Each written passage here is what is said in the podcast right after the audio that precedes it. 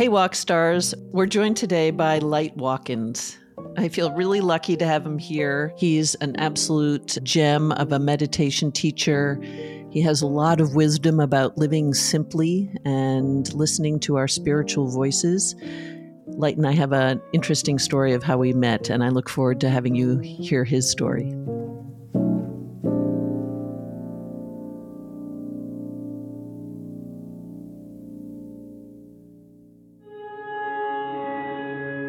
Blind Nil Audio.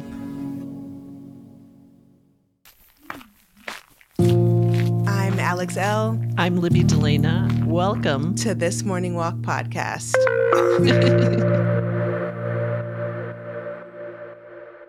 well, hello, Walk Stars. We are joined today by the magical Light Watkins. I feel so lucky that you said yes to join this conversation. I can't resist a good conversation. So it's good to be here. Uh, before we get into your story, I think you and I have sort of a funny way that we met. We met over a cup of chai. Mm-hmm. Yeah, probably like six years ago or something like that. I was trying to figure out how long ago it was. I'm terrible at keeping track of time, so it could be. Could Where was it again? At Ju- at Gjusta. Gjusta. Yeah. yeah. I used to live in that place. And so I, I was in LA until 2018, just living right down the street from Gjusta. And I would go there pretty much like every couple of days. I used to go, I was there for quite a chunk of time doing some editing, and I probably went every morning and ordered two smoking hot chais, even have the mug still with me. and um, yeah, so uh, I was having a cup of chai the other morning. I was like, I'm going to reach out to Light, see mm-hmm. if he's mm-hmm. available. Yeah. Thank you. That's how these things tend to happen, you know?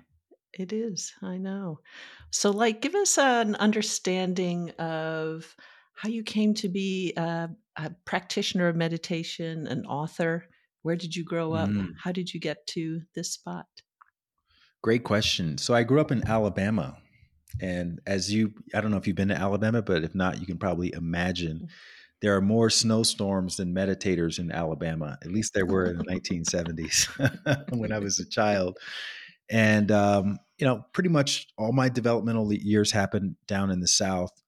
And it's interesting because I remember in high school, I was taking uh, AP English and struggling because, you know, they had us reading books like the Canterbury Tales and you know, I, I couldn't get into that old English nonsense. The Odyssey. I still don't understand why we had to read, even at, at my current age, I'm 50 years old. I'm like, why do we have to do that again? Because uh, they, you know, the way they spin it is, oh yeah, you're gonna, this is gonna come in handy one day.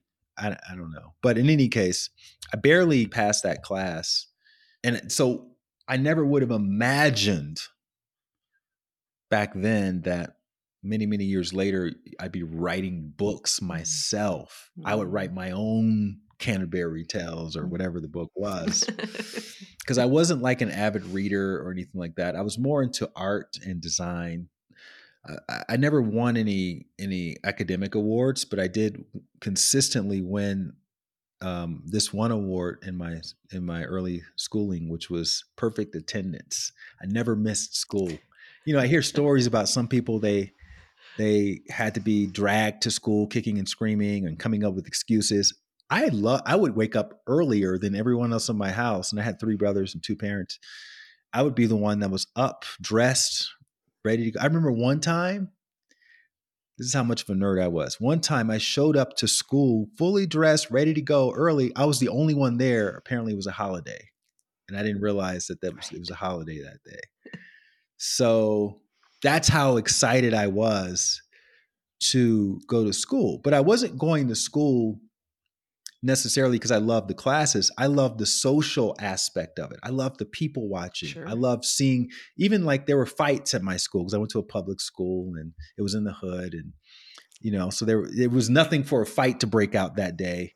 And uh and I just I was just I was just fascinated by all the different dynamics between you know the athletes and the weird kids and the artists and the musicians and the teachers and the this and that and i grew up in sort of the ferris bueller era so i i tried to like emulate that and, and i understood that okay life is really about who you know you know, Mhm. it's about Right. finessing and charming your way into things. And um, so that's kind of that was sort of my mo- modus operandi for a long time, for many years, even as as I was going through college and graduating, and eventually getting to a point where I was living in New York City, working as a model, not feeling particularly passionate about that kind of work, but loving loving just the dynamics of it because I'd never seen anything like that where it's inverted. Now the women have all the power and the men are just, you know, scrambling trying to get a little job here and there and but you have all this free time, but everybody really wants to work more than they're actually able to work. Mhm. That's one of the few industries where people aren't working Right. nearly as much as they want to work. Um, Right. so you loved when you got a job you loved when you worked worked on the weekends and but i had all this free time and, and during that downtime i would I got exposed to spiritual texts so conversations with god was one of my gateway books and i found that fascinating because i got answers to questions that i had even when i was living in alabama which is the bible belt of america so all the answers for any kind of esoteric questions were related to what Jesus or Moses or somebody Right. like that said, which never really made a lot of sense to me. And now I started getting spiritual answers about the universe, Yeah. and God, and those kinds of of terms started to, you know, karma and spiritual contracts. And I, I found it fascinating. I, I felt that it resonated deeply, and I just wanted more and more. And eventually, I transitioned from a model who dabbles in spirituality to a spiritual Mhm. seeker who happened to model on the side and eventually I had to graduate Mhm. myself from the modeling thing and that's where I moved to Los Angeles where where's where which I consider to be the mecca for spiritual practices and and uh, and that's where I met my uh, the person who became my spiritual teacher and that started my full-time exploration of this so that led to the meditation training and teaching and all the books and everything else Oh, that's terrific. Well, I would love it if you would start out by telling us who you are. What are you Mhm. walking through? what am i walking through? I love it. Um okay walk stars. Um so yeah no i i have been in the wellness space for for many years going on uh two and a half decades now. So back when i met you here's where i was in my life. I was i had been teaching meditation full time for many years probably like a dozen years or so uh, pretty much out of my place in Venice. And I had given some talks and I'd been facilitating some retreats around the world. And I was percolating. I had this idea of becoming nomadic percolating inside of me. You were just about to kick that off. Exactly, exactly. And um, probably around that time, I had gone to the Santa Monica Promenade to the luggage store with a bunch of clothes to find a 22 inch carry on bag that would be able to accommodate me as my new apartment because I was going to sell everything, get rid of Right. everything that didn't fit into that carry on bag. So I, I found one. It was a Rimowa. No, this is not a sponsored ad or anything, but I just wanted something really nice. I wanted like the nicest 22 inch carry on bag that I could find. And obviously, you know, when you get those higher end bags, you get like a lifetime guarantee. So I figured this that's actually cheaper than the cheap bags that you have to keep mm-hmm. replacing over Right. and over and over. And then I just got to the business of of curating a, a capsule wardrobe that would fit into that bag. And then on May 31st, 2018, um, I rolled out of my two bedroom flat in Venice into my new carry on apartment. and I started traveling around to different places every week or so. And and fortunately I had a book that just came out called Bliss More. It was my how to meditation book, which was two books ago or three books ago. And uh, and so I had a bunch of of appearances at this festival called Wanderlust. Yep. And so it was very fortuitous type of synchronistic situation because they paid for me to travel to a bunch of places. There were there were like 15 or so dates all around the Mm. world. And I used that to sort of kick off this new lifestyle and and then cut to 4 years later I 5 years later I um I ended up publishing a book called Travel Light Travel light, yeah. which which documented that time of my life and and told it through the lens of what I call spiritual minimalism, which is although I was living a very minimalistic life externally, I I equated that with as a symptom of an internal cleansing or clearing or purging of the fears that have a tendency to hold us back from doing things like that. And and I know everybody's not interested in living from a, a carry-on bag or a backpack or whatever, but you have your version of that. And it That's right. could be, you know, changing the way you relate to your life or your job or you know, doing something, something that kind of puts you out there a bit, something that you can't turn back too easily. And um and so yeah so that was a really fun experience and now i'm kind of seeing where i am right now and what i want to do next and just just staying in that state of always questioning always challenging belief systems always refining um, how i'm relating to the world.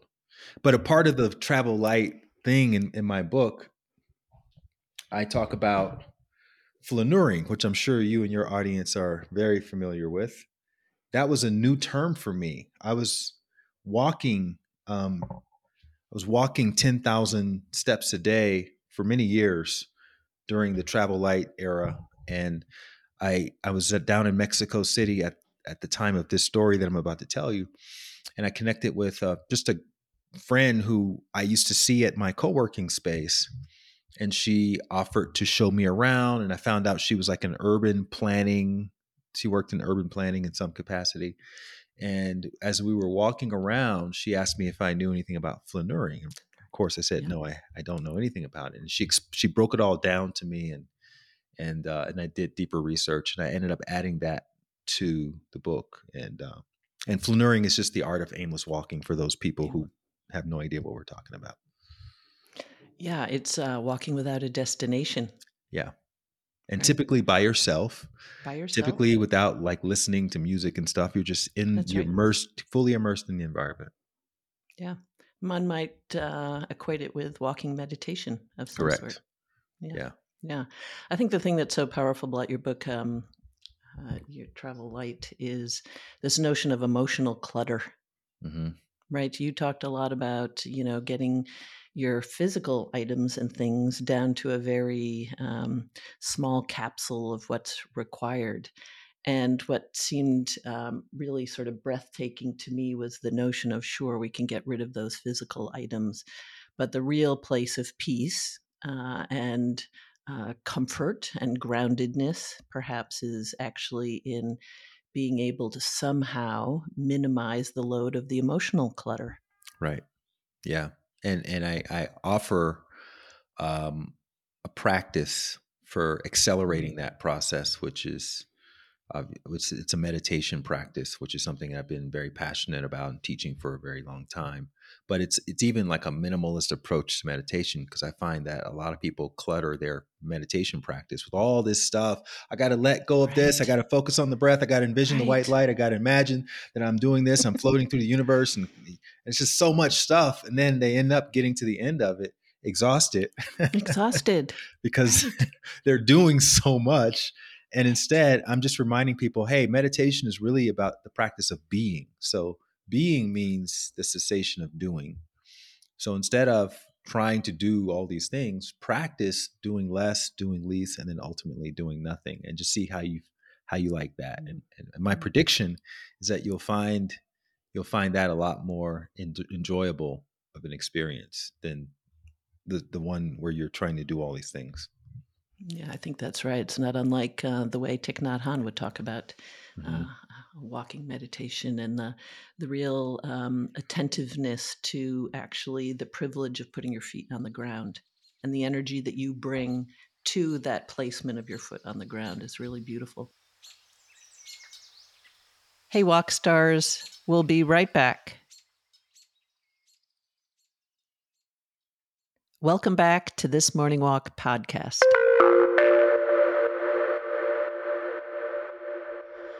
What has meditation taught you about being where your feet are over the last 20 years?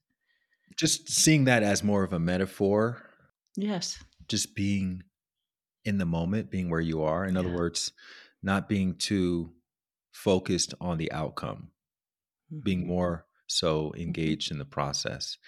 And I know it's it's easier said than done. You know, we hear these kind of these axioms, these Zen sayings, you know, be more in the process and the outcome. And it's it's very challenging to do, even for people like me who I've been meditating for three decades now. And yet I'm still, you know, in some parts of my life, I'm focused on the outcome. But I'm a lot less focused on the outcome today than I was 15 years ago. so, you know, you have to understand that that's a process. It's a process. There's no graduation date from it. And it's one thing to understand that intellectually, right? And this is the big difference in someone who's who meditates and who doesn't meditate on a regular basis is that obviously anyone can read a spiritual book. You can identify truisms where you see them because they usually resonate deep deep within you. But if you haven't actually practiced it, it's going to be hard to embody it, meaning the embodiment of those truisms overrides your your ego, Intellect, which tells you, yeah. hey, I, I know everything is connected, but you don't have time to do this today. That's we, will do the everything is, is, connected thing on the weekend. During the week, I need you to focus on making this money so that you can right. be, you know, promoted or whatever the, the thing is you're focused on. And it sounds reasonable when you hear your ego say it like that because your ego knows your blind spots, knows your weaknesses, knows your excuses, knows how to play all of that. Your ego is playing you like a violin, basically. Uh, oh, right. right? and or like a, a three card Monty game. and your spirit is in there trying to like whisper to you. They call it the still small voice. You can barely yeah. hear it. That's why you have to get still and quiet and all that in order to even just get a little tiny blip of what your, your spirit is saying. And all meditation does is it turns up the volume on that spirit voice and the heart voice mm, so that it can at least compete with the ego voice. And now, now you don't have to second guess yourself as much because that spiritual voice is a lot louder and, and a lot clearer and it's not like you're trying to un, you know i'm down here in mexico. When i first got here three years ago people would speak spanish and i couldn't understand anything. Just all sounded like a bunch of mumbo jumbo. I still am not fluent in spanish but the language has slowed down a lot for me. So now i can kind of pick up key words and understand okay we're talking about food right now or we're talking about directions or we're talking about you know how am i feeling today and this kind of thing so i'm more confident and comfortable sitting in that in the in the not knowingness of the full extent of the conversation, but I, I kind of have the direction of it. And that's kind of what it is when that volume on the heart voice gets turned up. You become more confident. Okay, we're talking about where I'm going in life right now. And it's saying go and go to the left. I don't know exactly which part of the left, but definitely not to the right. So I don't have to worry about if I should go to the left or right. I know I'm going to the left. I just don't know exactly which part of the left or for how long I'm gonna have to go on the left. And so you'll figure all that all that stuff out as you start moving in that direction. But there's no more this analysis paralysis of what is my heart telling me to do because you put in the work to turn up the volume. Yeah, I love that. Uh, the way I would relate that to my practice of walking every day for 12 years is that um, um, what I am able to hear is this voice that says, just take the next best step. To your point, we're going to turn left but just take the next best step. You don't have to get all the way there. I, mm-hmm. We don't even know where we're going. Just take that next step. And we're in this together and we're going to get there. Here's a question for you. This is the way, um, and I think we're talking about the same thing here. So, this practice of walking every day for me as I said, I've been doing it every day, haven't missed a day for 12 years. And what I feel like in this 12th year is that it's very much like playing. Well, I've never played a video game, so I don't know what I'm talking about, but this is, I understand this to be the case. but the more you play these video games, the more you're given access or keys to different parts of these games or cheat codes, or I don't even know what the language is. But I am only offered this learning and these lessons because I have been doing it for this period of time. I never would have received these lessons at year six. I wouldn't have received them at year one, or I wouldn't have recognized them. And I think that's what I hear you saying, which is the ability over the course of having a practice that you love. I love this practice. I can't imagine my life without it. It's like a true love of mine and it is in the my affection for it and my fidelity to this practice that i know that each each day is i will be offered these um, insights this wisdom these learnings and that's to your point because i am able to hear this spirit voice more more clearly than i would have at the beginning of this practice. Yeah and, and, and what i you know you have a found you have a very strong foundational practice and i get people asking me all the time um, about this practice or about that practice and i tell people to try whatever resonates with you because something may or may not resonate with me but it doesn't mean that it's not valuable. Just because it doesn't resonate with me it could absolutely resonate with you and I recommend people do things that are, you know, a little more moderate in their in their day day to day application. So mm something that you theoretically can do every day for 12 years, right? As opposed to say like an ayahuasca retreat. Like ayahuasca's fine. I've never personally been d- drawn to plant medicine, but I know that it's not something that you can do as a practice on a regular basis. You have to be in a special place with special things, with special types of people and all the things and and so it's easy to sort of you know, put yourself in a position where you're you're postponing your day-to-day inner work waiting for the next ceremony to begin and that's what I love about walking. That's what I love about seated eyes closed meditation. Like it's all just like stuff that we can do really anywhere. Even if you're traveling, even if you're if you're um, having to fly that day and you go to one of those airports that has a you know a people mover um, you can there's usually a way to walk to the terminal and so you have to budget all that into the experience and show up a little bit earlier so that you can get your walking in. Or if you're running errands that day, you have a really busy day running errands, you park you're you park at the back of the parking lot every time you go somewhere. So you're still driving, but you're also getting in the the other thing. And so it really just shifts your entire um, perspective on why you do the things you do. And that's and that's the, the that's the the um, the payoff to these kinds of practices is that it's not really about the walking it's not really about the meditation it's not really about the you know chanting it's really about how you can show up as a result of all of those things and and and showing up in a way that allows you to kind of have a more holistic viewpoint of every moment in your life right? Even running the errands even going to the airport even the in between moments. And I think there's a lot of beauty in that because then it starts just to extend into all of these other areas of life that maybe you never even considered to be a meditative or an extension of your meditation practice, such as you sitting down to eat. Instead of wolfing down your food, you're like, okay, this is an extension of it as well.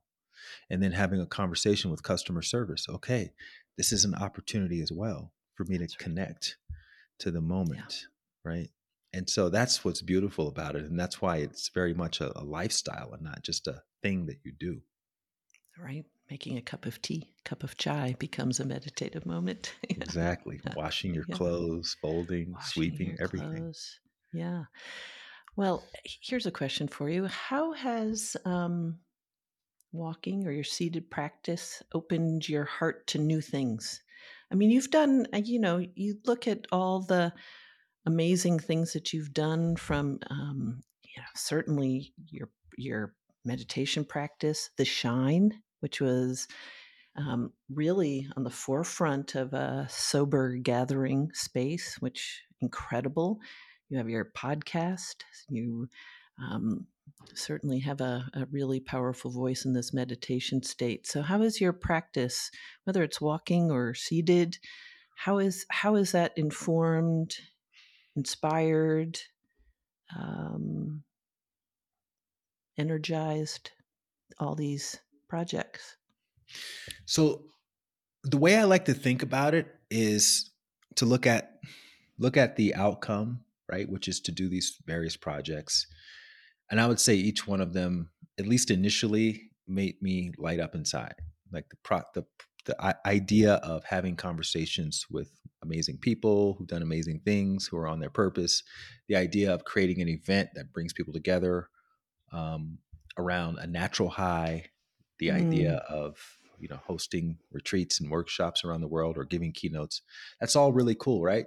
So then you ask yourself, and this is literally how I process almost everything in my life. But then I ask myself, okay, what what's stopping me from doing this? Because I would argue that we all have ideas about things that we think would make the world a better place or things that would light us up inside or and we've had these ideas since we were children and as as a kid you know i don't know about you libby but i was down in alabama growing up playing on we had a tree in our backyard.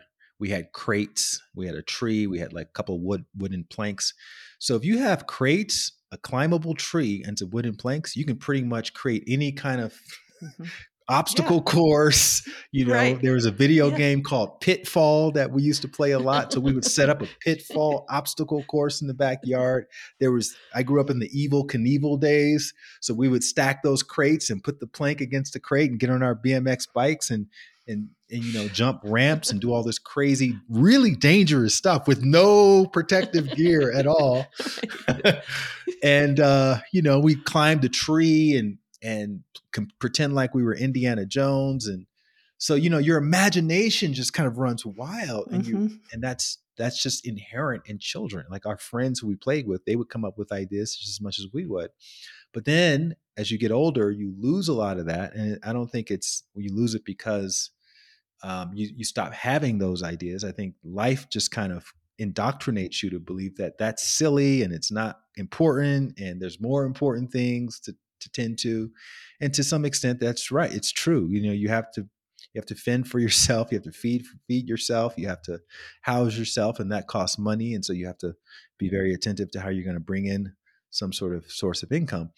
But the danger of that is you end up you end up shutting off that part of your brain that that gives you permission to imagine and to create and i think that one of the biggest obstacles to creating in that way and imagining the possibilities is our fear of other people's opinions. What are people going to think about me? You know, because those old voices telling us this is not important, you're wasting your time, um, you're a space cadet, you're airy fairy, or whatever the case is, those creep back up. And again, that's a part of the whole egoic voice that's trying to convince us to go for the external validation versus doing what feels aligned with our heart and soul in a in a passionate way and and so part of of becoming spiritually mature is giving yourself permission to tap back in to that voice of internal creativity at the expense of upsetting some people disappointing some people um, making you know people feel like you're different from them. And fortunately, and I give my parents credit for this, like they never imposed any sort of path upon me. So fortunately, I had a I came from a family that supported me as long as I wasn't doing anything crazy, you know, but crazy meaning dangerous. Right. But um, jumping off the the jump in your BMX. Yeah, right. If I'm not selling drugs or robbing right. people or anything like that, then they're like, okay, go for it. Because I understand that not everybody has that. You know, not everybody came from that kind of family who just allowed them to express themselves in whatever way they chose. And but that's why I also consider it now to be my responsibility to help to empower as many other people to either become that person who supports or to be the person who actually goes out and does the thing that um, that they that lights them up inside. And so through my example, I'm wanting to impact and influence and inspire others to do similar things. Like again, not everybody's into doing a inspirational variety show or living from a backpack or you know uh, changing their name or anything like that. But we all have our versions of those things, and and I want to show you that all it's possible. It's possible to challenge convention, to face the fe- other people's opinions, and and everything. Everyone's going to be okay when you decide to do it anyway. And and here's the here's the catch. 10 years from now when you've done the thing those people who were the most vocal are going to tell their friends and everybody they know that they support you. They were the one person to support you. Your biggest haters are going to be like, "Yeah, we supported mm-hmm. them the whole way through." That's so true. If it wasn't for my support, they wouldn't have been able to. It wouldn't have it. happened. well, I think one of the words that you said, um, so, and that was, I, I love the way you just told that story, but I think one of the words that really stuck out for me, which is something I'm learning only in my 60s, I just turned 62, and I think I maybe learned this two years ago, is the concept of alignment. And um, I think my walking practice is what taught me that. And it, it, um, and I think when we are in alignment with that internal uh, truth and voice and understanding and knowing, I actually think um, all sorts of really magical things can happen, or I recognize them now because I know what's more mm-hmm. true for myself. It's only because I, you know, for me, I started walking because I realized one morning that part of who I am is mm-hmm. being outdoors. I need to be outdoors. The way I brush my teeth, it's a non negotiable. So it wasn't about number of steps, it wasn't about physical sort of exercise. It was literally about being out in the natural world. And the more I do that, the more I'm in alignment with actually what it matters to me at a really profound level. And as a result of being in alignment, I feel as if I see the world more clearly. And I think that is perhaps the one of the many benefits of a practice, a daily practice, or a consistent practice. Maybe it doesn't even have to be daily. I would also say the thing about um, whether it's a seated practice or a walking is that it's very um, democratic, small d democratic. It is available to us. As you beautifully said, you know, if you're traveling, you get to the airport early. I did this a week ago. I was traveling to the West Coast. I got to the airport half an hour early and just did laps up and down the hallway and just wandered and looked at everybody as they came and went. Um, but I do think the thing that you touched on, I'd love to hear you say a little bit more about it, is um, the opportunity to do something you love and to do it on a very regular basis. Again, I don't know that it has to be every day. I'd love to hear your thoughts on that, but that's to me where the alignment and the wisdom and um, and and for me the quiet comes to hear all that. Yeah, I think ultimately you have to do it for yourself because a lot of times when we start off, we're doing it, we're really secretly doing it to get recognized mm. for it or for other people to say, oh, wow, that's really interesting or, you know, or special. And at the end of the day, you want these things to be be very unremarkable for you because that's that's when you know it's really become a part of your routine that it's just unremarkable in the same way that showering like no one no one comes out of the shower and starts telling all their friends and posting on social media guys i showered today it was amazing. I took an amazing shower today because nobody cares. Unless it was cold. Right. yeah, right. Nobody yeah. cares. And, uh, but just because no one cares doesn't mean you're going to stop showering because you know that, that it affects you in a positive way in everyone that you come across that day. And so I think what we underappreciate is that we have a, we have an energetic hygiene. A lot of people are neglecting mm. their energetic mm. hygiene because they're tired They don't think they have enough time. They treat it as a hobby or an extracurricular activity. And yet it has an it, it has an effect on everything, every relationship that they have in their life. For instance, I have a friend who's very sort of, you know, she she's she's a very generous spirit. She always leads with generosity and she does branding. And she collaborated recently with a designer, very talented designer, uh, to do some work for one of my friend's clients. And um, and the designer is in a different country, so they had to set up this interesting payment system. And anyway, the designer didn't hasn't received the payment yet, even though my friend who's got the branding company sent her receipt that the payment is on its way. It's just taking a little longer because this is the first time it's been set up, et cetera, et cetera. But the designer's withholding the assets, right? Because she's been burned before in the past and she doesn't want to get burned again, even though she's she's had a great experience with my friend and her branding agency. And now my friend is is, is looking for other designers because she doesn't like that feeling of the person coming from scarcity. And what's interesting about this is that you could easily justify that okay you've been burned in the past so then don't do the thing in the future that caused you to be burned in the in the past don't be generous again and through adopting that way of being, she's actually creating more scarcity. So the, the scarcity that's driving her to not be generous is creating more scarcity. My friend is going to stop doing business with her, right? And that's what we don't realize is that that's a reflection of our energetic hygiene that energetic hygiene is what causes you to to respond in a scarce way as opposed to abundant way. And when you do that enough times and with the wrong people and situations you may end up taking away from yourself or sabotaging yourself thinking that oh it's the other person's fault. But no it's actually you and when we can see that, which is what doing our inner practices allows us to do, is to be able to see the patterns. It may take us a few years or a few months to see the patterns. It may take us another couple of years to work through it, and then another couple of years to really start to act in alignment with with our authentic self, our true nature, which is that sort of childlike innocence that gives us the ability to dream and imagine and give and share and you know all the things that we used to do when we were younger.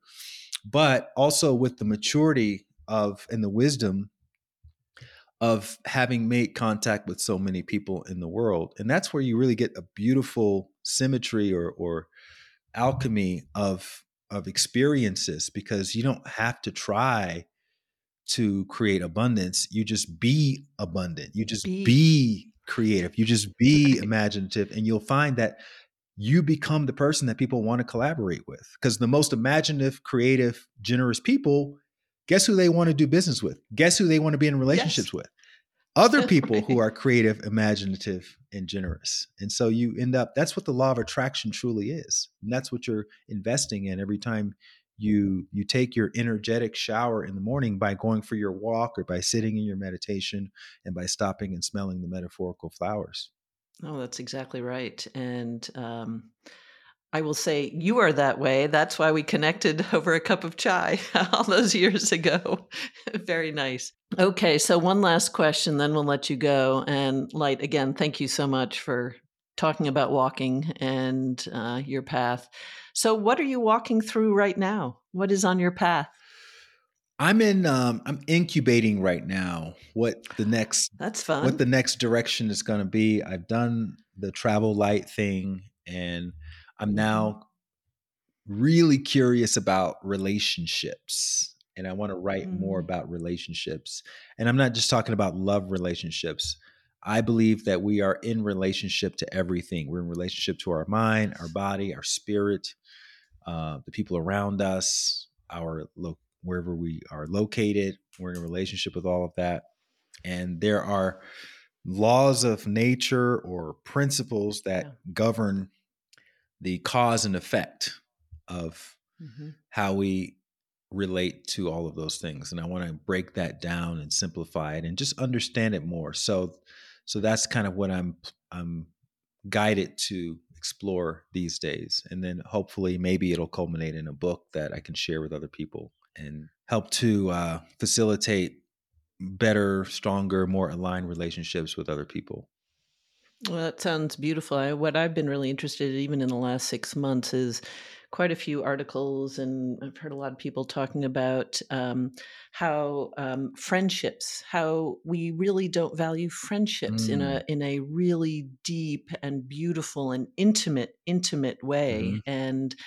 I've it's a, a really nice thing to sort of broaden my understanding of how we how we view friendships as being as intimate as potentially a primary person in our lives. So I, uh, I'm glad you're doing that. Thank you. It's lovely. yeah.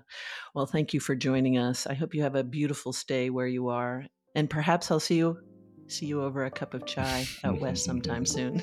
thank you for having me. I really appreciate it being on here. Yeah. Thank you.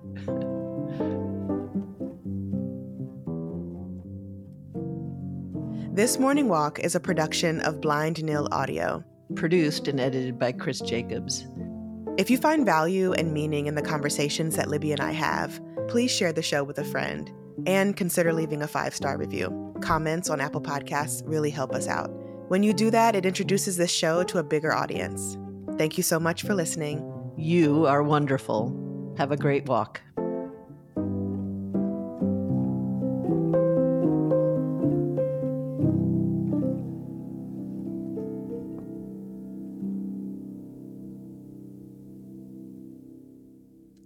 Views, information, or opinions expressed in the series are solely those of the individuals involved and do not necessarily represent those of Chip and Joanna Gaines, Blind Nil Audio, nor Magnolia.